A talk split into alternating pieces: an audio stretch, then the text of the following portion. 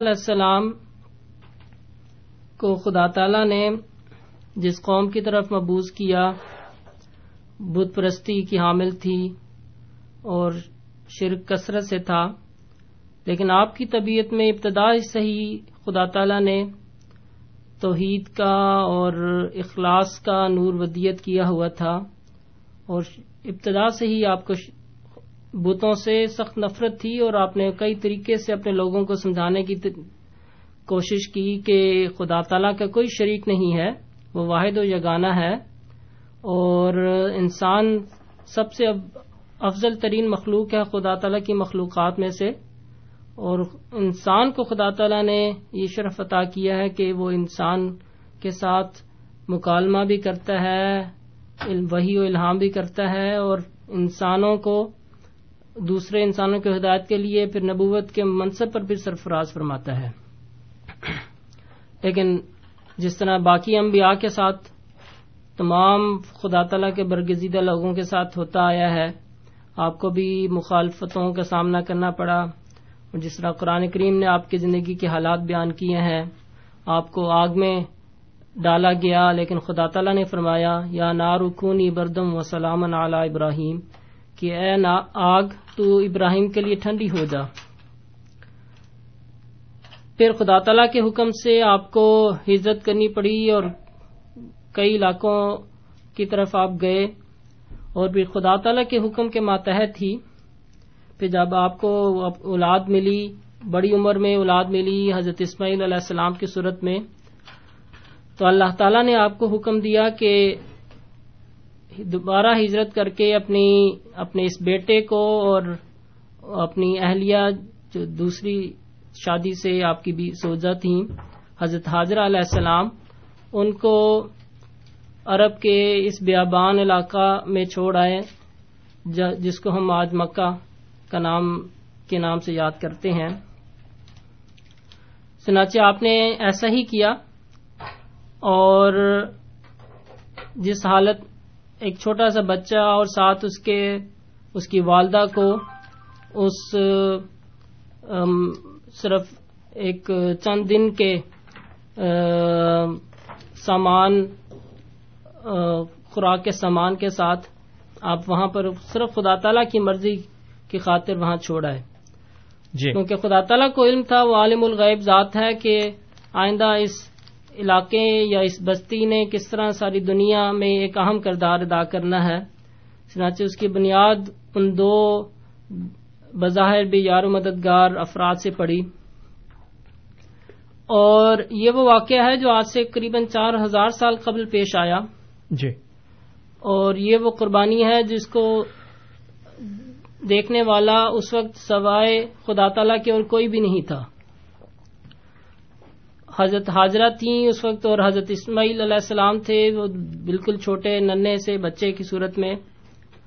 اور دنیا میں ہم لوگ دیکھتے ہیں کہ لوگ بعض دفعہ ظاہری طور پر قربانی بھی کرتے ہیں، مالی قربانی بھی کر دیتے ہیں، یا بعض دفعہ اپنی خدا کے رستے میں اولاد کی قربانی یا وقت کی قربانی کرتے ہیں، لیکن بعد میں ان کی خواہش ہوتی ہے کہ اس قربانی کو کسی نہ کسی طریقے سے لوگ اس کا ذکر کریں۔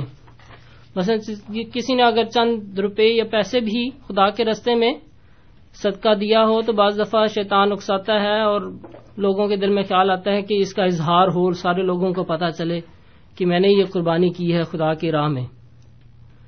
اور انسان جتنا بھی جس قدر مرضی دنیا میں اپنا نام کما لے لیکن بالآخر دنیا کی تاریخ جو ہے وہ اس کو کچھ عرصے تک یاد کرتی ہے، رکھتی ہے، اور پھر آہستہ آہستہ اس کی یاد جو ہے وہ لوگوں کے ذہنوں سے، دماغوں سے محب ہوتی چلی جاتی ہے۔ لیکن یہ حیرت انگیز ایسی قربانی ہے کہ اس کا دیکھنے والا سوائے خدا کے کوئی بھی نہیں تھا۔ اور نہ ان تینوں افراد نے خدا کے سوا کسی اور کو دکھانے کے لیے قربانی کی۔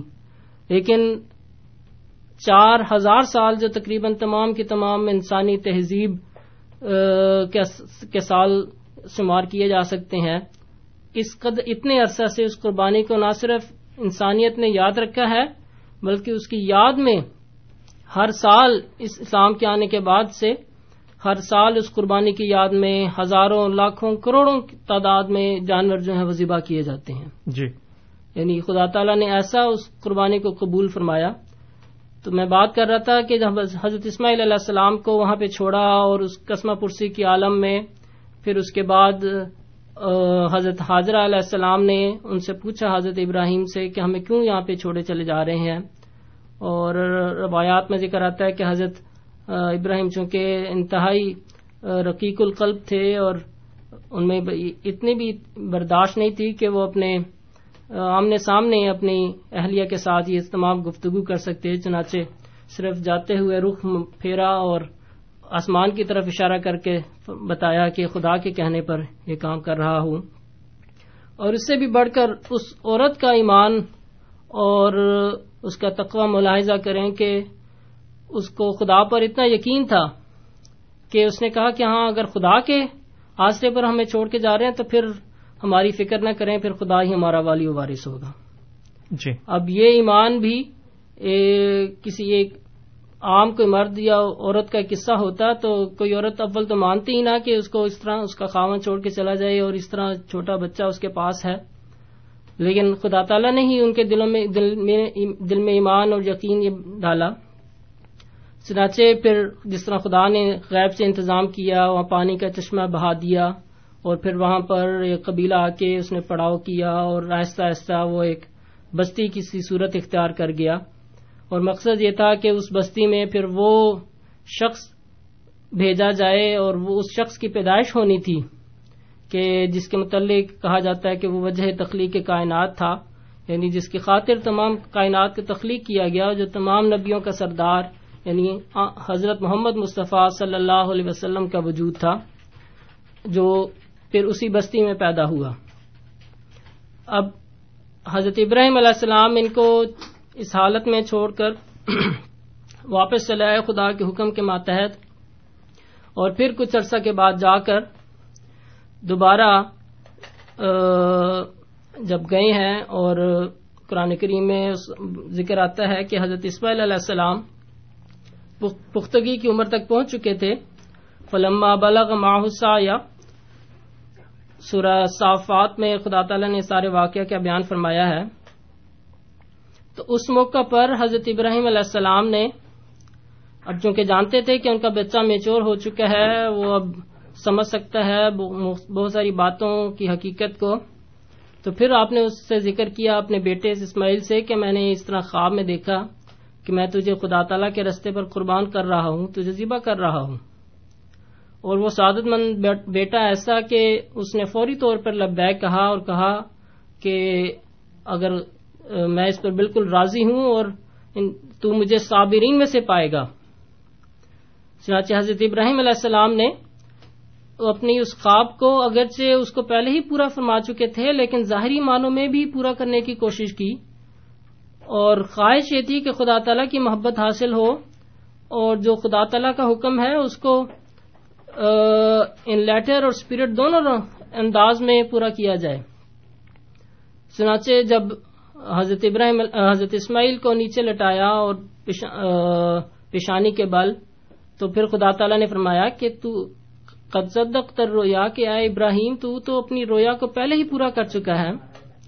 اور وہ رویا کا پورا کرنا دراصل وہی قربانی تھی کہ آپ نے جو اپنے بچے کو، چھوٹے سے ننے منہ بیٹے کو، اور بیٹا بھی وہ جو بڑی دعاؤں کے بعد بڑھاپے کی عمر میں خدا تعالیٰ نے عطا کیا تھا۔ وہ ایسی اولاد نہیں تھی کہ کوئی دس گیارہ بیٹوں میں سے ایک بیٹا تھا جی۔ بلکہ وہ اولاد تھی جو بڑھاپے میں بہت دعاؤں کے نتیجے میں خدا تعالیٰ نے نوازی تھی۔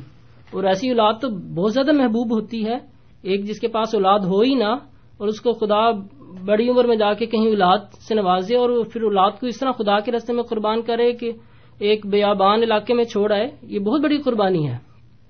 تو پھر خدا تعالیٰ نے فرمایا کہ اصل قربانی تو تو دے چکا ہے کہ جب ان کو تو نے اس کو اور اس کی ماں کو اس بیابان علاقے میں وادی غیر زر میں چھوڑ آیا تھا، صرف خدا تعالیٰ کی خاطر، تو وہ دراصل اپنے ہاتھ سے تو نے اس کو ذبح کر دیا تھا۔ اور فدائی نہ ہو بے عظیم میں اسی قربانی کی طرف اشارہ تھا کہ اصل میں وہ بہت بڑی قربانی تھی۔ بعض مسلمان یہ سمجھتے ہیں کہ جو خود اس, تر, اس, اس کے بعد حضرت ابراہیم علیہ السلام نے ایک ایک مینڈے کی آواز سنی خدا تعالیٰ نے ایک مینڈا بھیجا اور اس کے پھر گلے پر چھری پھیری تو دراصل وہ ذب عظیم ہے یعنی بڑی جو ذب عظیم میں قرآن کریم کے الفاظ آتے ہیں اس کا اشارہ اس مینڈے یا بکری کی طرف ہے جو اس قربانی کے مقابل یا اس کے متبادل کے طور پر خدا تعالیٰ نے بھیجا۔ لیکن۔ در حقیقت ذب عظیم کا اشارہ اس قربانی کی طرف ہے جس میں جو آپ نے اپنے بچے کو اس بیابان میں چھوڑ کر ادا کی تھی۔ کیونکہ ایک مینڈے کی قربانی اس قربانی کے نتیجے میں ہزار گنا بڑی ہے۔ جی۔ اور کسی کو ذبح کرنا یا قتل کرنا بھی ایک معمولی قربانی ہے بنسبت اس کے۔ کیونکہ ذبح کرنا یا قتل کرنا تو صرف چند ایک لمحے کی بات ہے۔ لیکن کسی کو ایسے علاقے میں چھوڑ آنا کہ جہاں سے نہ خیر کی، نہ کوئی خبر آئے، نہ کچھ اس کا کوئی پتہ چلے اور جہاں پہ زندگی کے کوئی آثار بھی نہیں۔ یہ دراصل ایسی قربانی تھی کہ گویا ہر لمحہ، ہر آن چھری چلانے والی بات تھی۔ نہ حضرت ابراہیم کو کوئی ان کے بارے میں کچھ معلومات ہوں گی جب وہاں سے لوٹ آئے، نہ ان کو کچھ پتا کہ ان کا باپ کس حال میں ہے۔ لیکن خدا پر ایمان و یقین تھا، اس لیے پتا تھا کہ خدا خود ان کی حفاظت فرمائے گا۔ تو یہ وہ ذیب عظیم تھا، یہ وہ عظیم قربانی تھی جو آپ نے دی۔ اور ذیب عظیم کی طرف ایک اور قربانی کی طرف بھی اشارہ ہے جو بعد میں آنے والی آپ کے نسل میں سے پیدا ہونے والے اس عظیم الشان رسول محمد مصطفیٰ صلی اللہ علیہ وسلم نے اور آپ کی امت نے دینی تھی۔ خدا تعالیٰ کے رستے میں اپنی جانوں کی قربانی، اپنے اموال کی قربانی۔ وہ صحابہ جس طرح خدا کے رستے میں دین کے اشاعت کے لیے تہ تہ کیے گئے، جس طرح خدا کے رستے میں انہوں نے بے دریک جانے دی وہ ذب عظیم کے دراصل مصداق تھے۔ جی۔ تو یہ دونوں باتیں ہیں جس میں اس کی طرف اشارہ تھا۔ تو پھر خدا نے اس کو اس طرح اتنا مقبول فرمایا، اس قربانی کو اتنا اتنی پیار کی نظر سے دیکھا کہ اس کی یاد میں پھر اس امت میں یہ مسلسل یہ اس قربانی کی سنت کو جاری کر دیا کہ ہر سال اس قربانی کی یاد میں مسلمان جو ہے وہ مختلف جانوروں کی قربانی دیتے ہیں اور دراصل اس قربانی کو یاد کرنا ہے اور اس قربانی کے فلسفے کو یاد کرنا ہے اور اس روح کو اپنی زندگیوں میں جاری کرنا ہے کہ جس طرح ابراہیم نے قربانی دی، ہمارا بھی فرض ہے کہ ہم اسی طرز کی قربانی دیں۔ اپنی اولاد کو دین کی خاطر قربان کریں، اپنی خواہشات کو قربان کریں، اپنے اموال کو دین کے رستے میں قربان کریں۔ جی بہت بہت شکریہ حافظ صاحب۔ سامعین کرام، آپ program radio Ahmadiyya seven seventy A M پر سماعت فرما رہے ہیں۔ آپ کی خدمت میں یہ پروگرام ہر اتوار کی شام چار بجے سے لے کے پانچ بجے تک اور رات دس سے بارہ بجے کے درمیان فائیو تھرٹی اے ایم پر پیش کیا جاتا ہے۔ پروگرام میں سوالات پیش کرنے کے لیے یا پروگرام میں شامل ہونے کے لیے آپ ہمارا فون نمبر نوٹ فرما لیں۔ Four one six, four one zero, six five two two, four one six, four one zero, six five two two. اور اب ہماری تمام ٹیلی فون لائنز اوپن ہیں، آپ پروگرام میں اپنے سوالات پیش کر سکتے ہیں۔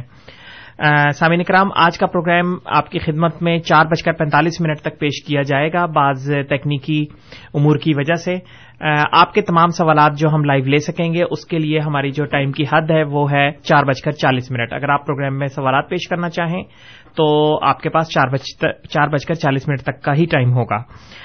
جس کے لیے ہم معذرت خواہ ہیں، لیکن امید ہے یہ مسئلہ ذرا جلد حل ہو جائے گا۔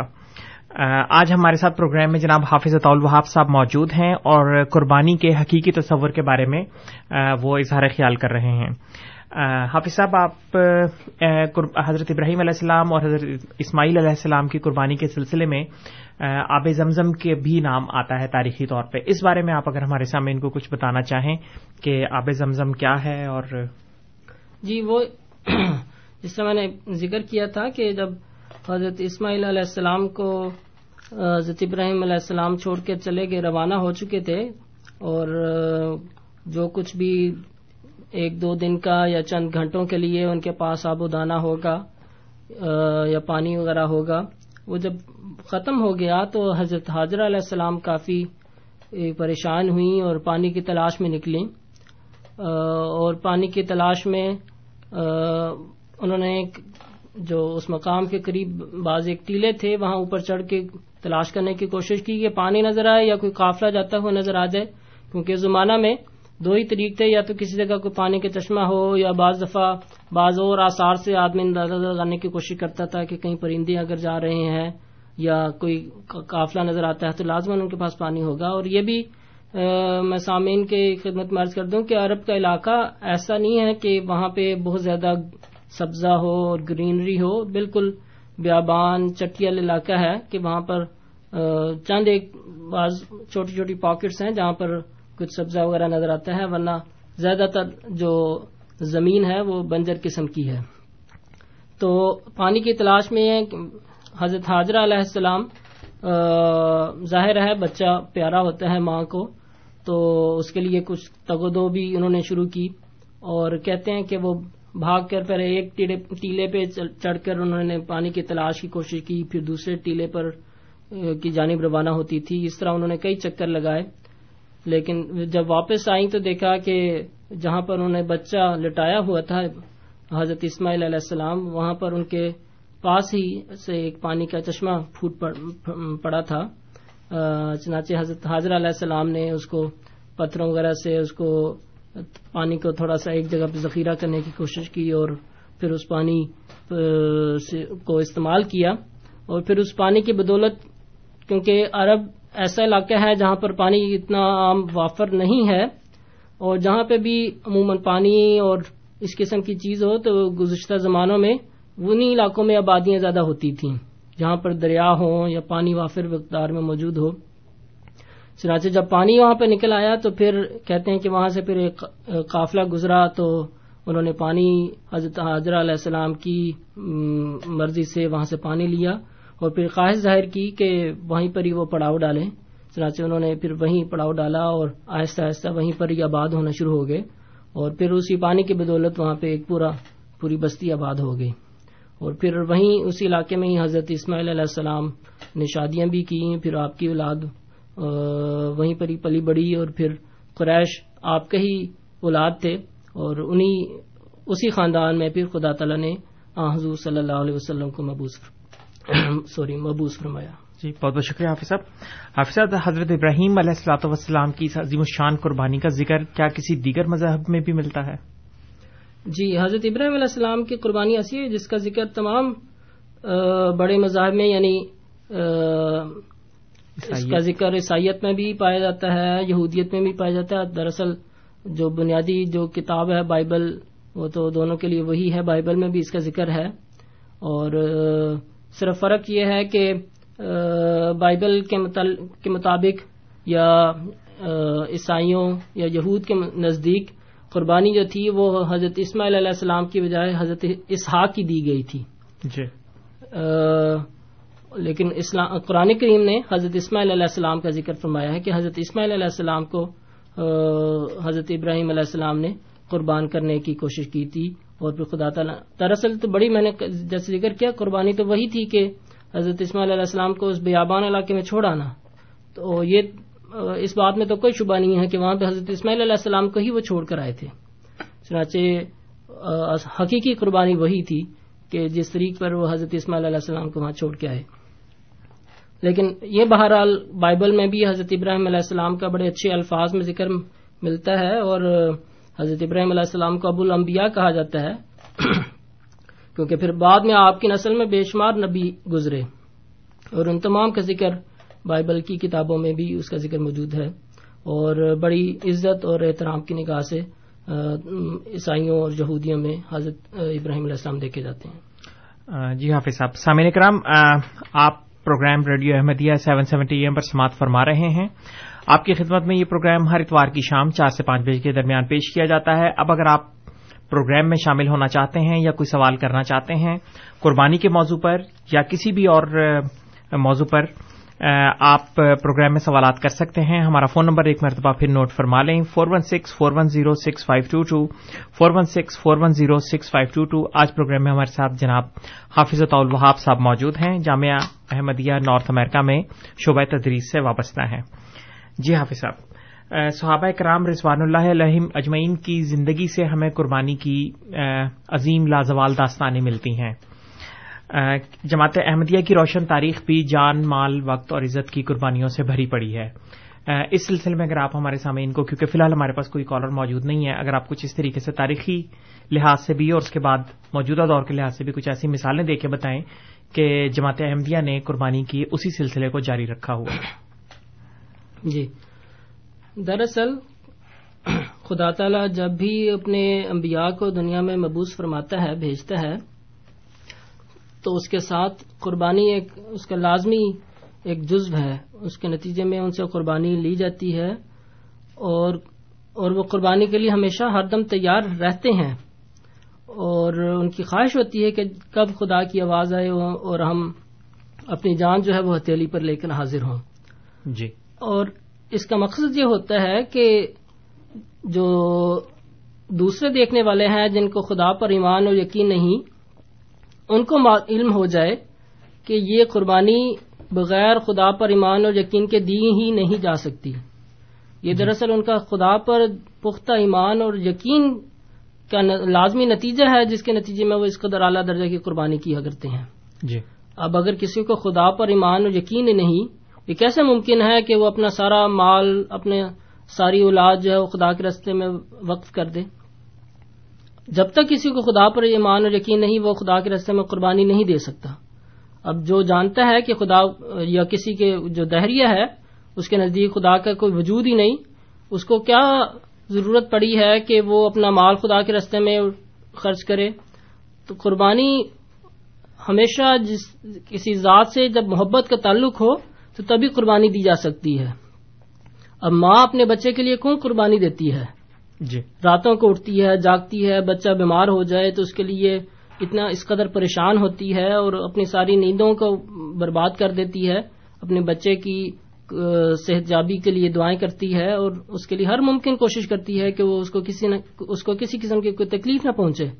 کیونکہ وہ محبت ہے دراصل۔ جو اس کو قربانی پر رخصاتی ہے، یہ وجہ نہیں ہے کہ اس کو کوئی اس کے پیسے ملتے ہیں یا اس کو کوئی، اس کو معاوضہ دیا جاتا ہے۔ اسی طرح جب خدا تعالیٰ کے ماننے والے اور خدا تعالیٰ کے انبیاء کے جو پیروکار ہوتے ہیں، ماننے والے ہوتے ہیں، ان کو خدا اور اس کے بھیجے ہوئے سے ایسی محبت ہوتی ہے، ایسا پیار اور محبت کا تعلق ہوتا ہے کہ وہ تیار ہوتے ہیں کہ جب بھی ان کو بلایا جائے تو وہ لبیک کہہ کر حاضر ہوں اور ہر قسم کی قربانی دیں۔ یہی وجہ تھی کہ حضرت جب حضور صلی اللہ علیہ وسلم نے اپنے صحابہ کو قربانی کے لیے بلایا اور جب مالی ضرورت تھی تو حضرت ابو بکر رضی اللہ تعالیٰ عنہ سارا اپنا اموال اٹھا کر لے کر آ گئے۔ جب پوچھا تو بتایا کہ گھر میں صرف اللہ اور اس کے رسول کا نام چھوڑایا ہوں اور اس سے بڑھ کر ان کے پاس ان کے نزدیک کوئی قیمتی چیز تھی نہیں۔ تو جو چیز قربانی کا ایک فلسفہ حضرت مسیم علیہ صلاحت والسلام نے یہ بھی بیان فرمایا ہے کہ قربانی میں دنیا ساری میں قربانی کی جاتی ہے اور قربانی یہ ہے کہ ادنا چیز کو اعلی چیز کی خاطر قربان کیا جاتا ہے۔ اب سوال صرف یہ ہے کہ ہمارے نزدیک ادنا کیا ہے اور اعلیٰ کیا ہے؟ بس جن لوگوں کے نزدیک خدا تعالیٰ کی ذات جو ہے وہ اعلیٰ ہے، جن کے نزدیک خدا تعالیٰ کے نبی کا پیغام جو ہے وہ اعلیٰ ہے، تو پھر ان کے نزدیک مال کی کوئی حیثیت نہیں رہتی۔ وہ مال کو ایک ادنا چیز سمجھتے ہوئے قربان کر دیتے ہیں۔ جن کے نزدیک آخر، اخروی زندگی جو ہے وہ ایک اعلیٰ حیثیت رکھتی ہے وہ پھر دنیا کی ایک عارضی زندگی کو خدا کے رستے میں قربان کرنے ہوئے کرتے ہوئے ذرا بھی نہیں ہچکچاتے۔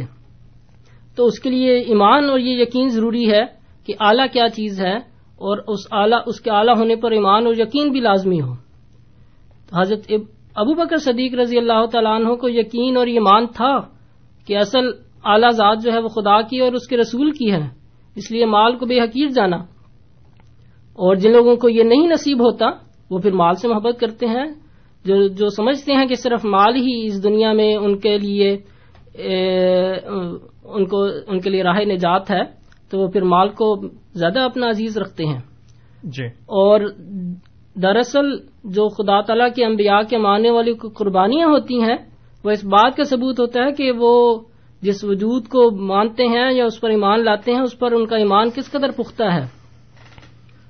اب اگر کسی جھوٹے کو کوئی ماننے والا ہو اور اس پر اس کا ایمان اور یقین نہ ہو، صرف ایک، اپنے، چونکہ ایک ایسے علاقے میں یا گھرانے میں پیدا ہوا ہے جس میں اس کے والد صاحب نے بھی اس کو، اس شخص کو منع ہوا تھا، اس لیے اس نے صرف، برائے نام اس کی بیعت کر لی۔ تو یہ ممکن ہی نہیں ہے کہ اس کو قربانی کے لیے بلایا جائے تو وہ کسی قسم کی قربانی دے سکے۔ چنانچہ جماعت احمدیہ بھی جس قسم کی قربانیاں دے رہی ہے یہ اس بات کا ثبوت ہے کہ جس شخص پر ان کا ایمان ہے، وہ اس پختہ ایمان اور یقین پر قائم ہے کہ وہ خدا تعالیٰ کی طرف سے بھیجا ہوا ہے۔ یعنی حضرت مرزا غلام احمد قادیانی، مسیح محمد علیہ السلاۃ وسلام ہم جن کو سمجھتے ہیں، ہم ان کو خدا تعالیٰ کی طرف سے بھیجا ہوا نہ صرف سمجھتے ہیں بلکہ اس پر پختہ ایمان ہے۔ اور اگر یہ پختہ ایمان اور یقین نہ ہوتا تو یہ ممکن ہی نہیں تھا کہ ہم مالی قربانیاں کر سکتے خدا کے رستے میں اور جانی قربانیاں دے سکتے۔ مالی قربانیاں جس طرح ہماری جماعت خدا تعالیٰ کے رستے میں دے رہی ہے، اس کی مثال اور کسی جماعت میں نہیں نظر آتی۔ اپنی حیثیت سے بڑھ کر لوگ جو ہیں وہ خدا کے رستے میں چندے دیتے ہیں، مساجد تعمیر کی جاتی ہیں۔ ابھی حال ہی میں ناروے میں ہماری ایک جماعت نے ایک بہت بڑی عالیشان قسم کی مسجد تعمیر کی ہے۔ اور وہاں کے جماعت کے، افراد کی تعداد آٹھ سو کے لگ بھگ ہے۔ اور اس قدر قلیل تعداد میں ہونے کے باوجود انہوں نے بیس ملین ڈالر کا خرچ برداشت کر کے وہ مسجد تعمیر کی ہے۔ تو یہ اتنی بڑی قربانی وہی شخص دے سکتا ہے جس کو خدا پر ایمان ہو اور اس بات پر ایمان ہو کہ اصل اس کا اجر دنیا کی زندگی نہیں بلکہ اخروی زندگی ہے۔ پھر جو جانی قربانیاں دی ہیں جماعت احمدیہ نے، اور ابتدا میں حضرت صاحبزادہ عبد الطیف شہید صاحب نے رضی اللہ تعالیٰ عنہ نے جس طرح افغانستان میں اپنی جان کا نذرانہ پیش کیا، بار بار ان کو کہا گیا کہ مرزا غلام احمد سے طائب ہو جاؤ، اس کو خدا کا فرستادہ نہ مانو، اس کو اس کی بیت سے انکار کر دو تو تمہیں نہ صرف تمہاری جان بخشی ہو جائے گی بلکہ اتنا پروٹوکول اس کو تمہیں دیا جائے گا کہ تمہیں ہر قسم کے دنیاوی انعامات سے تمہیں نوازا جائے گا۔ اور بہت سارے ان کے پاس پہلے ہی موجود تھے۔ جس قسم کی وہ جس قسم کے وہ صاحب حیثیت شخص تھے، ان کو وہ تمام پروٹوکول بھی واپس مل جاتا تو ان کے لیے بہت بڑی اعزاز کی چیزیں تھیں۔ لیکن انہوں نے مرنا قبول کیا۔ خدا کے رستے میں پتھر کھائے، لیکن اس اور اس بات میں بڑی لذت محسوس کی کہ خدا کے رستے میں قربانی دے رہے ہیں۔ پھر اس کے بعد ایک لمبا سلسلہ ہے قربانیوں کا جو جماعت حمدیہ میں جاری اور ساری ہے۔ پھر جب ترپن کے فسادات ہوئے، چوہتر کے حالات ہوئے پھر چوراسی میں آرڈیننس آئے ہر دور میں جماعت احمدیہ نے کہ نہ صرف اموال لوٹے گئے، بلکہ جانیں بھی ضائع کی گئیں۔ اور پچھلے چند دس پندرہ سالوں میں ہی بے شمار ہمارے ڈاکٹرز کو پاکستان میں موت کے گھاٹ اتارا گیا۔ صرف صرف اس وجہ سے کہ وہ ایک ایسے فرقہ سے تعلق رکھتے ہیں، ایسی جماعت سے تعلق رکھتے ہیں جو پاکستان کے قانون کے مطابق اسلام سے تعلق نہیں رکھتی یا غیر مسلم ہے۔ اور یہ قربانی کا سلسلہ بھی, بھی جاری ہے۔ اس بات کو تو سارے ہی جانتے ہیں جو لاہور میں جو واقعہ ہوا اور وہاں پر جس طریقے پر ایک گھنونی واردات دہشت گردی کی کی گئی اور بے شمار احمدیوں کو مساجد میں شہید کیا گیا۔ تو یہ قربانیوں کا سلسلہ خدا کے فضل سے جاری ہے۔ بہت بہت شکریہ حافظ صاحب۔ سامعین کرام آپ program radio Ahmadiyya seven seventy AM پر سماعت فرما رہے ہیں۔ آپ کی خدمت میں یہ پروگرام ہر اتوار کی شام چار سے پانچ بجے کے درمیان پیش کیا جاتا ہے۔ اگر آپ پروگرام میں کوئی سوال کرنا چاہیں یا پروگرام میں شامل ہونا چاہیں، آپ ہمارا فون نمبر نوٹ فرما لیں۔ Four one six four one zero six five two two آج ہمارے ساتھ جناب حافظ وہاب صاحب موجود ہیں اور قربانی کے حقیقی تصور کے بارے میں آج وہ اظہار خیال کر رہے ہیں۔ حافظ صاحب، ہمیں دو ای میل موصول ہوئی ہیں۔ ایک ای میل انیس احمد صاحب کی مسی ساگا سے موصول ہوئی ہے، وہ یہ پوچھ رہے ہیں کہ خنزیر کو دین اسلام میں کیوں حرام قرار دیا گیا ہے؟ اور دوسری ای میل اطاول غالب صاحب کی ہے، وہ میں آپ کی خدمت میں بعد میں پیش کرتا ہوں۔ پہلے آپ انیس صاحب کا۔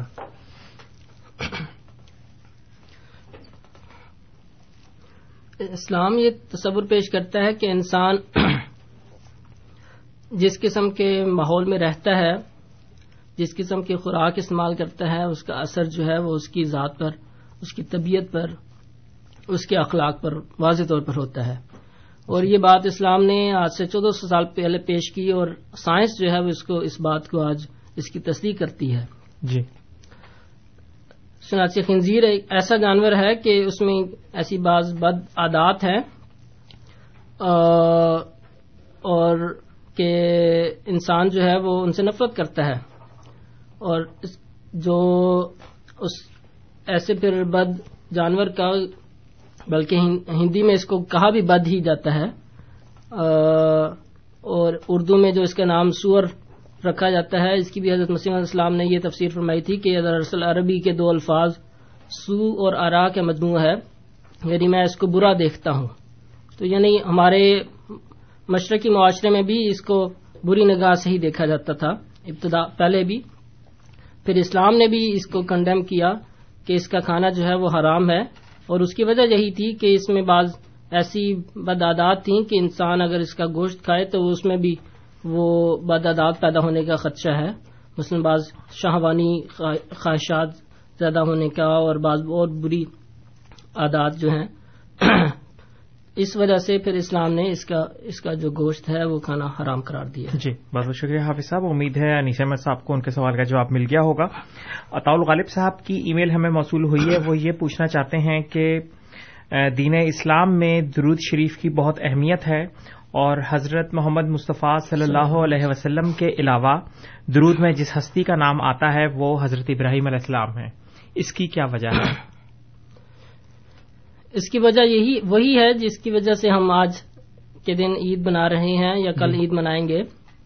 حضرت ابراہیم علیہ السلام کی جو بڑی قربانیاں تھیں ان قربانیوں کے کو نہ صرف اللہ تعالی نے یاد رکھا ان معنوں میں کہ اس قربانی کی یاد میں مسلمان جو ہے وہ ہر سال قربانی دیتے ہیں بلکہ اس کو مستقل اس درود کا حصہ بنا دیا۔ جو درود ہم حضور صلی اللہ علیہ وسلم کی ذات پر بھیجتے ہیں جی۔ تاکہ حضرت ابراہیم علیہ السلام کا ذکر بھی اس میں جاری رہے۔ حضرت ابراہیم علیہ السلام کی ایک دعا بھی تھی کہ اللہ تعالیٰ میرا ذکر میرا ذکر خیر پیچھے آنے والوں میں چھوڑنا۔ خدا تعالیٰ نے اس دعا کی قبولیت کو بھی اس رنگ میں ظاہر کیا کہ حضرت ابراہیم علیہ السلام کا ذکر مستقل طور پر اس دروشریف کی برکت سے اس امت میں جاری ہے۔ جی بہت بہت شکریہ حافظ صاحب۔ اس وقت ہمارے ساتھ ایک ٹیلی فون کالر موجود ہیں۔ عطیہ صاحبہ موجود ہیں ہمارے ساتھ۔ ہم ان کے سوال کی طرف بڑھتے ہیں۔ عطیہ صاحبہ السلام علیکم۔ السلام علیکم وعلیکم السلام۔ جی میرا سوال یہ ہے کہ بازو کا کارٹونز آتے ہیں پک کے اور ان میں بڑی اچھی بازو کا سائنسی معلومات بھی ہوتی ہیں۔ اور بہت سارے لوگ میں نے دیکھا ہے کہ وہ بڑے ریجیٹ ہیں بچوں کو دیکھنے نہیں دیتے کہ یہ پک کے کارٹون ہیں تو کیا اس طرح کے کارٹون دیکھنے بھی منع ہے جی بہت بہت شکریہ۔ جی حافظ صاحب۔ بات یہ ہے کہ قرآن اسلام نے سور کا کھانا حرام کیا ہے اس کا دیکھنا حرام نہیں ہے۔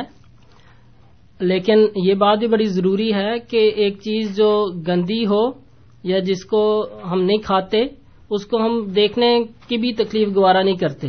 جی۔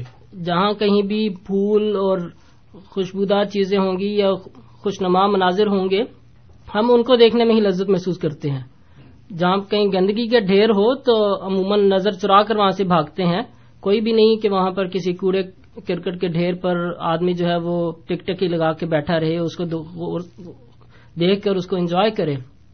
اس لیے چونکہ بچوں کی ہم نے تربیت کرنی ہے اس ماحول میں، اور ایسی اگرچہ حرام نہیں ہے، لیکن بچوں کے دل میں ایک نفرت اور کراہت بھی پیدا کرنی ضروری ہے۔ اس اس جانور کے خلاف تاکہ آئندہ زندگی میں وہ ایسی نفرت اور کراہت ہو کہ وہ اس کے کھانے کے قریب بھی نہ بھٹکے کہ اگر کارٹون وغیرہ بھی ہیں تو اجتناب کرنا چاہیے۔ لیکن میں یہ نہیں کہوں گا کہ وہ بالکل دیکھنا ان کا حرام ہے، اس قسم کا کوئی فتویٰ نہیں۔ لیکن بچوں کو بتائیں ضرور کم از کم اگر لگے بھی ہیں کہ یہ جانور جو ہے وہ اسلام میں اس کو حرام قرار دیا گیا ہے اور جہاں تک یہ سوال پیدا ہوتا ہے کہ بہت ساری سائنسی باتیں بیان کی جاتی ہیں، تو وہ سائنسی باتیں تو اور بہت سارے کارٹونز میں بھی ہیں۔ تو اس وقت کچھ اور لگا کے بھی انسان دیکھ سکتا ہے۔ بعض اور بھی بڑے اچھے اچھے کریکٹرز ہیں، ان کے کارٹونز کے ذریعے سے بچوں کو ایجوکیٹ کیا جا سکتا ہے۔ تو یہ ضروری نہیں ہے کہ صرف اور صرف سور کے کارٹونز کے ذریعے سے ہی بچوں کو ایجوکیشن دی جائے۔ جی بہت بہت شکریہ حافظ صاحب۔ اب ہمارے پاس آخری چند منٹ بچے ہیں۔ اگر آپ قربانی کے موضوع پہ مزید کچھ اظہار خیال کرنا چاہیں۔ جی میں حضرت مسیم علیہ السلاۃ والسلام کے تحریرات میں سے ایک تحریر پیش کروں گا۔ جو دراصل جس کو جو خطبہ الحامیہ کے نام سے ہماری جماعت میں جانی جاتی ہے۔ جی۔ ایک بار حضرت مسیم علیہ السلاۃ والسلام کو کہا گیا کہ عربی زبان میں خدا تعالیٰ کی طرف سے کہا گیا کہ عربی زبان میں آپ نے خطبہ ارشاد فرمانا ہے عید کا۔ اور یہ دراصل تمام کے تمام خطبہ جو ہے وہ زبان آپ کی تھی، لیکن خدا تعالیٰ الہام فرما رہا تھا آپ کی زبان سے۔ تو یہ حضرت مسیم علیہ السلاۃ والسلام پر خدا تعالیٰ کی طرف سے نازل ہوا، جس کو ہم خطبہ الحامیہ کہتے ہیں، اس کے چند ایک اقتباسات عربی میں تھا، اردو ترجمہ آپ کی خدمت میں پیش کرتا ہوں۔ فرماتے ہیں با تحقیق یعنی یقیناً قربانیاں وہی سواریاں ہیں کہ جو خدا تعالی تک پہنچاتی ہیں۔ یعنی قربانی کا آپ نے فلسفہ بیان کیا کہ قربانی ایک سواری ہے جو انسان کو خدا کے قریب کرتی ہے، اس لیے اس کو قربانی کہتے ہیں۔ ایسی قربانی جو انسان کو خدا کے قریب نہ کرے تو وہ قربانی نہیں۔ پھر فرماتے ہیں، اور خطاؤں کو محف کرتی ہیں یعنی مٹاتی ہیں، اور بلاؤں کو دور کرتی ہیں۔ یہ وہ باتیں ہیں جو ہمیں پیغمبر خدا صلی اللہ علیہ وسلم سے پہنچی جو سب مخلوق سے بہتر ہیں، ان پر خدا تعالی کا سلام اور برکتیں ہوں۔ اور آن جناب نے ان کلمات میں قربانیوں کی حکمتوں کی طرف فصیح کلموں کے ساتھ جو موتیوں کی مانند ہے اشارہ فرمایا ہے۔ بس افسوس اور کمال افسوس ہے کہ اکثر لوگ ان پوشیدہ نقطوں کو نہیں سمجھتے۔ اور اس وسیعت کی پیروی نہیں کرتے اور ان کے نزدیک عید کے معنی بجوز اس کے اور کچھ نہیں کہ غسل کریں اور نئے کپڑے پہنے اور تعام کو سارے منہ کے ساتھ اور دانتوں کے کناروں سے چباویں۔ خود اور ان کے اہل و عیال اور نوکر اور غلام اور پھر آرائش کے ساتھ نماز عید کے لیے باہر نکلیں، جیسے بڑے رئیس ہوتے ہیں۔ اور تو دیکھے گا کہ اچھے کھانوں میں اس دن ان کی سب سے بڑھ کر خوشی ہے۔ اور ایسا ہی اچھی اور نفیس پوشاکوں میں انتہائی مرتبہ ان کی حاجتوں کا ہے۔ تا قوم کو دکھلائیں اور نہیں جانتے کہ قربانی کیا چیز ہے اور کس غرض کے لیے بکریاں اور گائیاں ذبح کی جاتی ہیں۔ اور ان کے نزدیک ان کی عید فجر سے لے کر عشاء کے وقت تک محض اس لیے ہے کہ خوب کھایا جائے اور پیا جائے۔ اور ایش خوشگوار کیا جائے اور عمدہ لباس پہنا جائے اور چلاک گھوڑوں پر سواری کی جائے اور گوشت تازہ کھایا جائے۔ اور اس دن ان کا کام بجوز اس کے تو نہیں دیکھے گا کہ نرم اور ملائم کپڑے پہنے اور بالوں کو کنگی کریں اور آنکھوں کو سرما لگائیں اور پوشاک پر عطر ملیں اور اپنے ترے اور زلفیں خوب صاف کریں۔ جیسا کہ زینت کرنے والی عورتیں کیا کرتی ہیں؟ اور پھر مرغی کی طرح جو دانا پر منقا مارتی ہے، چند دفعہ نماز کے لیے حرکت کرے۔ ایسی حرکت جو اس کے ساتھ کچھ بھی حصہ حضور نہ ہو اور وسو سے بکثرت ہوں اور دل میں پراگندگی ہو۔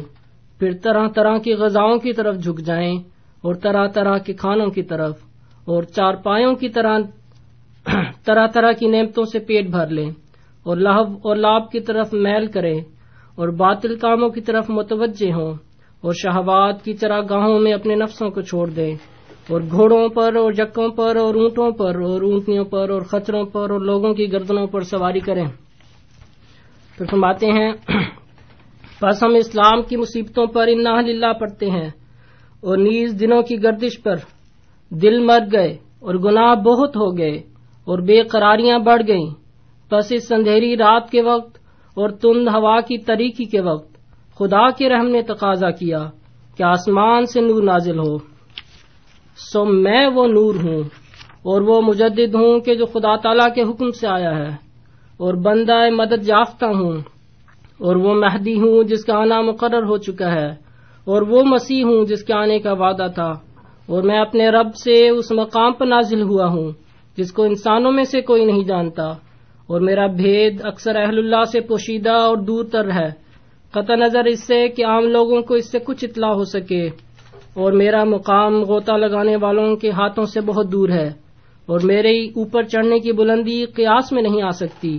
اور یہ قدم میرا خدا تعالی کی راہ میں تیز چلنے والے اونٹوں سے تیز تر ہے۔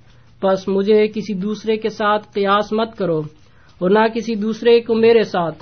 اور اپنے تئیں شک اور جنگ کے ساتھ ہلاک مت کرو۔ اور میں مغز ہوں جس کے ساتھ چھلکا نہیں، اور روح ہوں جس کے ساتھ جسم نہیں، اور وہ سورج ہوں جس کو دشمنی اور کینا کا دھواں چھپا نہیں سکتا۔ اور کوئی ایسا شخص تلاش کرو جو میری مانند ہو اور ہرگز نہیں پاؤ گے، اگرچہ چراغ لے کر بھی ڈھونڈتے رہو۔ بہت بہت شکریہ حافظ صاحب۔ سیمن کرام آپ program radio Ahmadiyya seven seventy AM پر سماعت فرما رہے تھے۔ پروگرام میں آج ہمارے ساتھ جناب حافظ الوہاب صاحب موجود تھے۔ خاکسار آپ کا اور کنٹرول پینل پہ انیس احمد صاحب کا مشکور ہے۔ اس کے علاوہ خاکسار تمام سامعین کا بھی مشہور ہے جو پروگرام کو سنتے ہیں اور اس میں کسی نہ کسی رنگ میں شامل ہوتے ہیں۔ رات دس سے بارہ کے درمیان فائیو تھرٹی اے ایم پر آپ سے انشاءاللہ پھر ملاقات ہوگی۔ تب تک کے لیے اطول قدوس طاہر کو اجازت دیجیے۔ خدا تعالی ہم سب کا حامی و ناصر ہو۔ آمین۔ تمام سامعین کو ہماری طرف سے ایک مرتبہ پھر عید کی مبارکباد۔ السلام علیکم ورحمۃ اللہ وبرکاتہ۔ زندہ زندہ باد